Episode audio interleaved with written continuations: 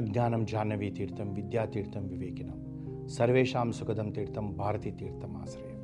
కృషి ఉంటే మనుషులు ఋషులు అవుతారు ఋషి అనేది చాలా గొప్ప అత్యున్నతమైన స్థానం అండి. ఆ ఋషి దేవుడి కొరకే తపస్సు చేయొచ్చు విద్యా కొరకే తపస్సు చేయొచ్చు. అంటే సైంటిస్టులు కూడా ఋషులే. లేదా ఒక ఉద్యోగంలోనే తపస్సు చేసి ఐఏఎస్ ఆఫీసర్ కావచ్చు. లేదా ఒక ఇండస్ట్రీ స్టార్ట్ చేసి ఒక అంబానీ కావచ్చు లేదా ఒక రామోజీరావు కావచ్చు లేదా ఒక నారాయణమూర్తి కావచ్చు. కానీ తపస్సు చేయాల్సిందే కృషి చేయాల్సిందే. బాంబేలో ఒక బీద కుటుంబం అంటే వాళ్ళు డైలీ వేజెస్ అంటే ప్రతిరోజు కష్ట ప్రతిరోజు పనికి పోవాలి సాయంకాలం డబ్బులు రావాలి. ఆ డబ్బులతో పప్పు బియ్యం ఇలాంటివి కొనుక్కొని రాత్రికి రేపు ఉదయానికి వాళ్ళ భోజనాలకు ఏర్పాటు చేసుకునేవాళ్ళు. అంటే మళ్ళీ రేపు సాయంకాలం మళ్ళీ ఆ జాబ్ పోయి అది చేసుకొని రావాలి. అలా కాకుండా ఏదైనా వర్షాలు వచ్చాయనుకోండి బాంబే లాంటి ప్లేస్లలో అంటే అప్పుడు బాంబే చెప్తుంది. మూడు రోజులు వర్షం వస్తే బాంబే అంతా కూడా నీటితో నిండిపోయేది. ఆ డైలీ వేజెస్ పని దొరికేది కాదు. ఆ మూడు రోజులు కూడా వీళ్ళకు ఉపవాసమే. అలాంటి దాంట్లో ఆ ఒక కుటుంబంలో కేశవ్ విష్ణు పండార్కర్ అనే ఒక అతను ఉండేవాడు. ఈ కేశవ్ విష్ణు చిన్నప్పుడే తండ్రి చనిపోయాడు. అంటే ఇతను తన మూడో క్లాస్లోనే చదువు ఆపేశాడు. తండ్రి చనిపోయాడు. కుటుంబాన్ని పోషించాల్సిన బాధ్యత ఉంది. తను పని చేస్తూ పోయాడు. తర్వాత కొన్ని రోజులైనాక ఏం చేసిండంటే చిన్న చిన్న పనులు చేస్తూ చేస్తూ చేస్తూ ఒక బండి పెట్టుకున్నాడు. బండి పైన కారప్ బూంది మనకు బూందీ అమ్ముతారు కదా కారప్ బూంది ఆ కారప్ బూంది అమ్మేవాడు. బండి పెట్టుకొని స్ట్రీట్స్లలో తిరుగుతూ చేస్తూ. అమ్ముతున్న సమయంలో ఏమైందంటే ఈ కారబుంది ప్యాకెట్ చేయాలంటే పాత ఏదైనా బుక్స్ కానివ్వండి మ్యాగజైన్స్ కానివ్వండి ఇవన్నీ కూడా ఒక షాప్లో తను కొనుక్కొని వచ్చి తను అందులో ఆ పొట్లం కట్టి వాళ్ళకి ఇచ్చేవాడు. ఆ ఇస్తున్న సమయంలో ఆ పుస్తకాలలో ఒక పుస్తకం ఇతనికి దొరికింది. అది ఇతని జీవితాన్నే మార్పు తెచ్చింది జీవితాన్నే మలుపు తెప్పించింది. జీవితాన్ని ఈరోజు కొన్ని ప్రపంచ దేశాలలో కూడా ఆ ప్రోడక్ట్ గురించి చెప్పుకునే పుస్తకం అతనికి దొరికింది. అంటే ఒక్క నిమిషం ఆలోచించాలి మనము. మూడో క్లాస్ ఫెయిల్ అయిన వ్యక్తి బూందీ అమ్ముతున్న వ్యక్తి ఒక పుస్తకం దొరికితే ఈ పుస్తకం ఏంది అని చూడడు సామాన్యంగా. సామాన్యంగా అందరూ కూడా మెజారిటీ ఆఫ్ పీపుల్ చింపుతారు బూందీ గట్టి ఇచ్చేస్తారు. కాదని ఇతనికి చదువు మీద శ్రద్ధ ఉండేది. ఖాళీగా ఉన్నప్పుడు ఏదో ఒక పేపర్ తీసుకొని దాంట్లో ఏదైనా పాత న్యూసో ఏదో చదివేవాడు. అదేవిధంగా ఈ పుస్తకం అతనికి దొరికేటప్పటికీ ఆ పుస్తకం ఏంటంటే ఆయుర్వేదిక్ గొప్పతనం దాంట్లో ఉంది. ఏంటిది ఆయుర్వేదిక్ గొప్పతనం అనేటప్పటికీ దాంట్లో ఒక ఒక చాప్టర్ ఓపెన్ చేసేటప్పటికి దాంట్లో బోలెడంత ఇన్ఫర్మేషన్ కనబడ్డది.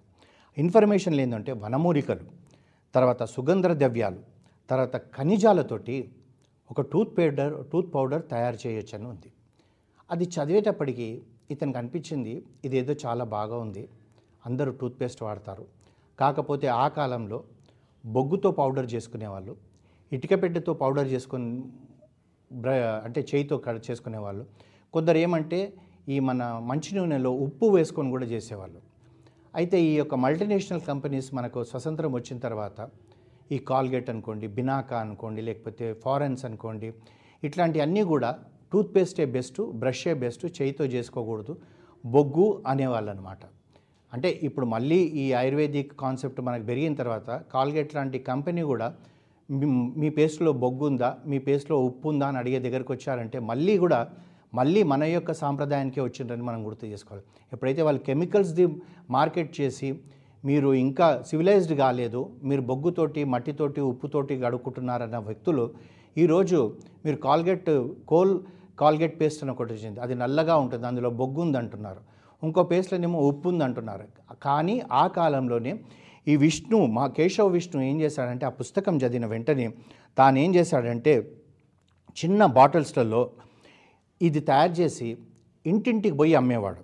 అయితే మనం మనం అనుకున్నట్టుగా అప్పుడంతా కూడా ఈ పిడికెతోటి లేదా బీద వాళ్ళందరూ అదే బొగ్గుతోటి పిడికె పిడికె కాలిన తర్వాత బూడిదతోటి తర్వాత వీటితో చేసేవాళ్ళు కనుక ఇతను తక్కువ ధరకు టూత్ పౌడర్ అని చెప్పి అమ్మడం మొదలుపెట్టేటప్పటికి తానేమైందంటే వాళ్ళకి అమ్ముతూ పోయాడు. కొందరేమో లేదండి మేము వేపు పుల్లతో చేసుకుంటాము మోదుక పుల్లతో చేసుకుంటాం మాకు అవసరం లేదండి అనేవాళ్ళు. అయినా నిరాశ పడకుండా ఈ బూందీ అమ్మడానికి ముందు ఇంటింటికి వెళ్ళి ఇది అమ్మేవాడు. అయితే దాన్ని ఏం చేశాడంటే పంతొమ్మిది వందల యాభై రెండులో ఈ యొక్క పూ టూత్ పౌడర్ తయారు చేసే కంపెనీకి తాను ఒక కంపెనీ పేరు పెట్టాడు. అదేంటంటే విష్ణు ఇండస్ట్రియల్ కెమికల్ కంపెనీ అని చెప్పాడు. అని పెట్టేటప్పటికి ఇది తయారు చేస్తూ పోయాడు. ఇది విష్ణు అనే పేరు ఎందుకు వచ్చిందంటే తన తండ్రి పేరు విష్ణు అన్నమాట. ఇప్పుడు చాలామంది సర్నేము ఇప్పుడు తమిళనాడులో తీసుకుంటేనేమో మన పేరుకు ముందర తండ్రి పేరు వస్తుంది.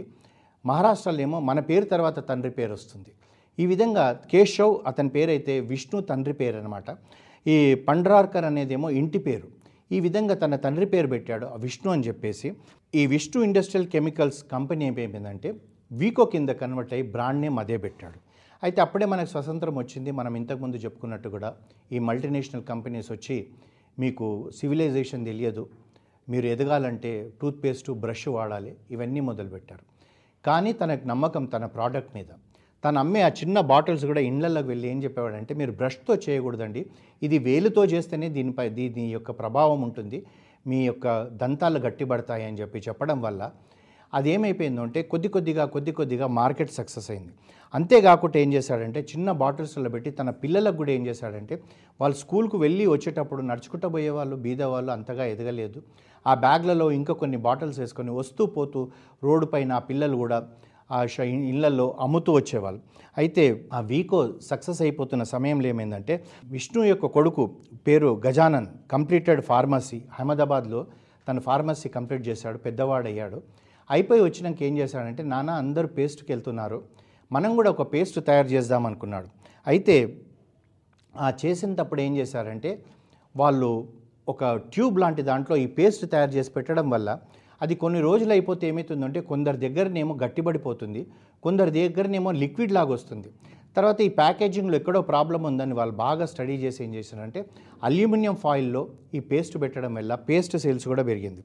అయితే ఈ విధంగా ఉన్నప్పుడు ఏమైందంటే కేశవ విష్ణుకి ఏమైందంటే ఆ పేస్ట్ అమ్ముతున్నారు. అమ్ముతున్న సమయంలో మనం కూడా అండి ఒక మార్కెట్లోకి వెళ్ళామనుకోండి మార్కెట్లో జనరల్గా మనకు రెండే కళ్ళు ఉన్నాయండి అంటారు. కానీ మార్కెటింగ్ పీపుల్కు మూడు వందల అరవై డిగ్రీలలో కళ్ళు ఉంటేనే మార్కెట్లో తను నిలదొక్కగలుగుతాడు అయితే ఈ యొక్క ఈ యొక్క తన బిజినెస్ చిన్నగా ఉన్నప్పుడు ఏమైందంటే ఈ కేశవ విష్ణు అందరికీ అది ఇచ్చేవాడు పేస్ట్లు ఇచ్చేవాడు తర్వాత ఈ పౌడర్ ఇచ్చేవాడు. ఆ షాప్లలో ఇస్తే ఏమైందంటే ఒక షాప్ అతను దివాలా ఎత్తాడు.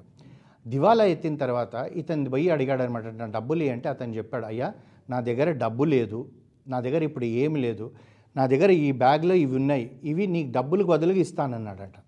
అనేటప్పటికి ఆ బ్యాగ్లో చూసేటప్పటికి అన్నీ కూడా ఏంటంటే పసుపు కొమ్ములు ఉన్నాయి. ఈ పసుపు కొమ్ములను చూడగానే నువ్వు ఒక్క నిమిషం ఆగు నేను ఇప్పుడే వస్తాను నీ బ్యాగ్ ఇక్కడనే అట్టిపెట్టు అని చెప్పి మళ్ళీ పరిగెత్తుకొని వెళ్ళాడు. పరిగెత్తుకొని వెళ్ళి ఏం చేశాడంటే తనకి ఎప్పుడైతే ఆ కారబూంది అమ్ముతున్నప్పుడు దొరికిన ఆయుర్వేదిక్ పుస్తకం ఇప్పటికీ దాన్ని ఒక భగవద్గీత లాగా పూజ గదిలో పెట్టుకొని దాన్ని రోజు పూజ చేసేవాడు. ఎందుకంటే ఈ పుస్తకం దొరకకపోతే నేను మహా అంటే ఆ బండి దగ్గరనే ఉండేవాడిని అన్న ఒక ఆలోచన. ఆ కృతజ్ఞపూర్వకంగా ఆ పుస్తకాన్ని ఆ పూజ గదిలో పెట్టి పూజ చేసుకునే ఈ- కేశవ్ ఏం చేశాడంటే పరిగెత్తుకొని ఇంటికి వెళ్ళిపోయి తాను ఏం చేశాడు అది తీసుకొని అక్కడ ఇంకొక చాప్టర్ ఎప్పుడో చదివింది గుర్తుంది. ఆ చాప్టర్ చదివేటప్పటికి అప్పుడు తనకు అర్థమైంది ఏంటంటే ఈ పసుపు కొమ్మలతోటి నేను ఇంకొకటి తయారు చేయగలుగుతానన్న విశ్వాసం పెరిగిపోయి పరిగెత్తుకొని వెళ్ళాడు. వెళ్ళి ఏం చేశాడంటే ఆ షాప్ వాడికి నీ డబ్బు నాకు ఇచ్చే డబ్బులు బదులుగా ఈ పసుపు కొమ్మ బ్యాగ్ ఇచ్చే అన్నాడంట అయితే ఆ పసుపు కొమ్మల బ్యాగ్ తీసుకొని దాన్ని ఏం చేశాడు? దాన్ని పౌడర్ చేశాడు. పౌడర్ చేసి ఏం చేశాడు? దాన్ని ఒక క్రీమ్ మాదిరిగా తయారు చేసి అది ముందు ఏం చేశాడంటే ఇనిషియల్గా చిన్న బాటిల్స్లలో పెట్టి కనబడ్డ ప్రతి స్త్రీ దగ్గరికి వెళ్ళడం కాలేజ్ దగ్గరికి వెళ్ళడం వెళ్ళి కాలేజ్ గర్ల్స్కి చెప్పడం అమ్మ ఇది పెట్టుకోండి బాగుంటుంది అంటే లేదండి మేము లాక్మీ పెట్టుకుంటాము పాండ్స్ పెట్టుకుంటాము కోల్డ్ క్రీమ్ పెట్టుకుంటాము వానిషింగ్ క్రీమ్ పెట్టుకుంటాము. అంతేగాని ఇది పసుపు పెట్టుకుంటే పచ్చగా కనబడుతుంది మా మొహం అని చెప్పేవాడు. అయితే ఇతను అమ్మేటప్పుడు ఏం చేసేవాడంటే ఆ యొక్క క్రీమ్ ఆ క్రీమ్ తీసుకొని తన మొహానికి పెట్టుకొని చూపెట్టేవాడు. అమ్మ చూడు ఇది నేను పెట్టుకున్నాక నీకు పచ్చగా కనబడుతుందా? ఏ విధంగా కనబడుతుందా? అంటే ఆ పచ్చగా కనబడతలేదు కానీ ఒక తెలియని ఒక గ్లో కనబడడం మొదలుపెట్టింది. వాళ్ళకు కూడా ఇదేదో బాగుంది అని కొనుక్కోవడం మొదలుపెట్టాడు. కొ- కొనుక్కోవడం మొదలుపెట్టిన తర్వాత ఈ విధంగా తాను అలాగే అమ్ముతున్నాడు. అప్పటికి ఇంకా బ్రాండ్ నేమ్ లేదు. అయితే ఒక రోజు ఒక కాలేజ్ దగ్గర ఒక అమ్మాయికి అమ్ముతుంటే ఆ కాలేజ్ అమ్మాయి అన్నదంట కాకా ఇస్కా నామ్ కుజ్బి నయ్యా కైసా కైసా ఐసా కైసా బేస్తే అన్నదంట. అంటే మహారాష్ట్రలో పెద్దవాళ్ళను మనం ఎక్కడైతే బాబాయ్ అంటామో అదేవిధంగా వాళ్ళు కాకా అంటారు చిన్నానని కాకా ఇస్కా నామినీ నెయ్యి ఆప్ కైసా బేజింగ్ అన్నాడంట. అనేటప్పటికి కేశవ్ ఏమన్నాడంటే బేటీ తుమి బతావునా కుచ్ నామ్ అన్నాడట. అనేటప్పటికి ఇస్కు టర్మరిక్ లగావు అన్నదట. అంటే అందు గురించి Vicco turmeric it's not a vanishing cream అని చెప్పి మనకు అడ్వర్టైజ్మెంట్ వచ్చేది. ఇది వీకో టర్మరిక్ ఇది కాస్మెటిక్ కాదు అని చెప్పేసి కాస్మెటిక్ అనేటప్పటికి ఏమవుతుందంటే అందులో కెమికల్స్ కలుపుస్తాయి. ఇది వనమూలికలతో తయారు చేసింది అనేటప్పటికీ ఈ రెండు ప్రోడక్ట్స్ బ్రహ్మాండంగా సేల్స్ పెరగడం అమ్ముడుపోయింది. అయితే ఈ బ్రాండ్ ఇంత సక్సెస్ కావడానికి కారణం ఇంకొక కారణం కూడా ఉందండి. ఈ కంపెనీకి సేల్స్మెన్ ఉండడు. అంటే జనరల్గా ఏంటంటే ఏ ప్రోడక్ట్కైనా సేల్స్మెన్ పోయి షాప్లలో పోయి ఆర్డర్స్ బుక్ చేసుకొని వస్తాడు. కానీ భారతదేశంలో రెండు చరిత్ర రాసినాయి. మల్టీనేషనల్ కంపెనీలను మూడు చెర్ల నీళ్ళు తాగిపించిన రెండు కంపెనీలు ఒకటి నిర్మా ఒకటి వీకో టర్మరిక్. ఈ రెండు కూడా వాళ్ళకు కం వాళ్ళ కంపెనీ నుంచి ఎగ్జిక్యూటివ్స్ ఉండరు సేల్స్ మెన్స్ ఉండరు సేల్స్ ఆఫీసర్స్ ఉండరు. అయితే తాను ఏం చేశాడంటే ఈ కే ఈ కేశవ్ ఈ ఈ యొక్క కంపెనీని వృద్ధిలోకి తీసుకురావడానికి తానే దగ్గర రెండు ఎకరాల ల్యాండ్ తీసుకొని తాను పంతొమ్మిది వందల డెబ్బైలో పెద్ద ఫ్యాక్టరీ కట్టాడు. కట్టిన తర్వాత తాను ఈ విధంగా ఉన్నప్పుడు తను అనుకోకుండా తాను చనిపోయాడు. తన కొడుకు గజానన్ పెండార్కర్ తర్వాత అతను ఇంకొక తమ్ముడితో కలిసి ఈ కంపెనీని అలాగే అభివృద్ధి చేస్తూ పోయారు. చేస్తున్న సమయంలో ఏమైందంటే మనకు ఎయిటీస్లో మనకు ఒక దూరదర్శన్ ఒక్కటే ఉండేది. తర్వాత మనకి ఇన్ని ఛానల్స్ ఉండేది కాదు. ఈ దూరదర్శన్ ఢిల్లీకి పోయి ఏం చేశాడంటే గజానన్ ఒక ప్రోడక్ట్ను తాను ఒక ఒక సీరియల్ను తను స్పాన్సర్ చేస్తానన్నాడు. అప్పటికి సీరియల్ను స్పాన్సర్ చేయడం గిట్ట ఇవన్నీ కూడా ఎక్కువగా లేదు. అయితే అప్పుడప్పుడే వస్తుంది. అప్పుడు హమ్లోగ్ అని ఒక ఒక సీరియల్ వచ్చినట్టు దాన్ని మ్యాగీ స్పాన్సర్ చేసింది.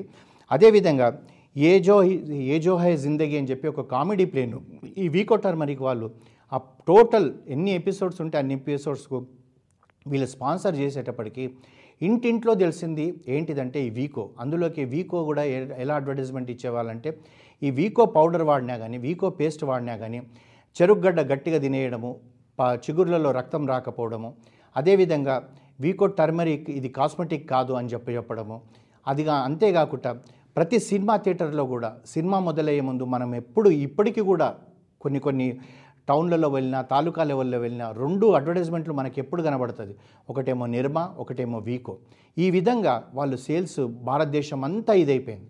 అయిపోయినాక ఈ టూత్ పౌడర్ గురించి ఎప్పుడైతే ఇది బాగా ఉంది తర్వాత చిగుర్లకు బాగా ఉంటుంది అని చెప్పి డెంటిస్టులు కూడా యాక్సెప్ట్ చేయడం మొదలుపెట్టారు. మొదలుపెట్టిన తర్వాత దీని యొక్క ప్రచారం పెరిగిపోయేటప్పటికి ఒక డిస్ట్రిబ్యూటర్ వచ్చాడంట. స్పెసిఫిక్గా ఇటలీ కంట్రీ నుంచి వచ్చి మేము ఇటలీ అంతా దీన్ని అమ్ముతామండి మాకు ఇవ్వండి అంటే ఈ కేశవ్ ఏం చెప్పాడంటే నేను నీకు అమ్ముతాను కానీ దీన్ని నువ్వు చేయితోటే వేలుతోటే బ్రష్ అంటే బ్రష్ చేసినట్టుగా వేలుతోటే నీ దంతాలకు పెట్టగలుగుతా అంటేనే నేను నీకు ఇది ఇస్తాను. మీరు అలా ప్రచారం చేస్తేనే ఇస్తాం. మీరు బ్రష్తో చెప్తా అంటే మాత్రం మేము ఇవ్వము. అంటే వాళ్ళు ఆ కండిషన్ ఒప్పుకొని ఈ వీకో వజ్రదంతి పౌడర్ కానివ్వండి వీకో టర్మరిక్ కానివ్వండి ఎక్స్పోర్ట్స్ కావడం మొదలైపోయింది. అంతేకాకుండా వీళ్ళు పంతొమ్మిది వందల ఎనభై ఐదులో నాగ్పూర్లో అతిపెద్ద ఫ్యాక్టరీ కట్టినరు పంతొమ్మిది వందల తొంభై ఆరులో గోవాలో హండ్రెడ్స్ ఆఫ్ ఎక్కర్స్ తీసుకొని అక్కడనే వనమూలికలు దాని వృక్షాలు పెంచి అక్కడనే రీసెర్చ్ సెంటర్ పెట్టి ఈ వీకో కంపెనీ ఇంకా ఇంకా పెరుగుతుంది పోయింది. అంటే ఈ నాగ్పూర్ దగ్గర బూటిబోలి అనే దగ్గర ఒక వంద ఎకరాలు తీసుకున్నారు.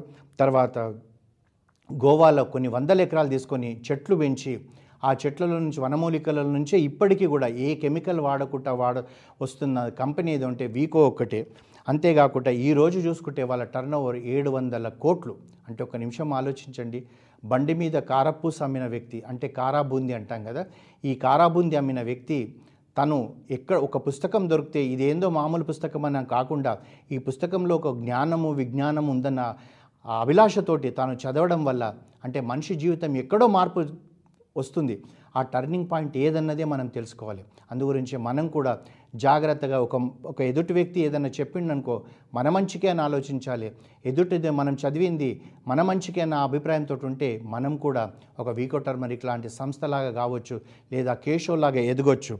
అంతేకాకుండా రెండు వేల పదిహేనులో ఈ గజానన్ కూడా పాస్ అయిపోయారు చనిపోయాడు. ఈ వీకోకు పదమూడు సబ్సిడరీ కంపెనీస్ ఉన్నాయండి. అంటే ఈ ట్యూబ్స్ తయారు చేయడము లేకపోతే కార్డ్బోర్డ్స్ తయారు చేయడము ప్యాకింగ్ మెటీరియల్ తయారు చేయడం ఈ విధంగా అన్నీ కాకుండా ఈ ఒక్క కంపెనీ ప్రపంచం మొత్తంలో యానిమల్స్ మీద ఎక్కడ కూడా జంతువుల మీద వీళ్ళు ప్రయోగం చేయరు. దాని కొరకు ప్రోగీ అవార్డు అని వచ్చింది. అంతేకాకుండా వరల్డ్లో మొత్తంలో కూడా గోల్డెన్ గ్లోబ్ టైగర్ అవార్డు కూడా వీరికి వచ్చింది. అంటే వీళ్ళు ఏది కూడా జంతువుల మీద కానీ పక్షుల మీద కానీ ఏది ప్రయోగం చేయరని అంతేకాకుండా ఇప్పుడు మూడో జనరేషన్ కూడా ఆ కంపెనీ ఇంకా ఎదుగుతుందంటే మనం ఆలోచించాల్సింది కూడా ఏంటంటే ఒక క్వాలిటీ ప్రోడక్ట్ క్వాలిటీ మనుషులు ఉండాలి. క్వాలిటీ మనుషులు అంటే ఏంటంటే మనం అందరం క్వాలిటీ వాళ్ళమే కదా అనుకుంటాం.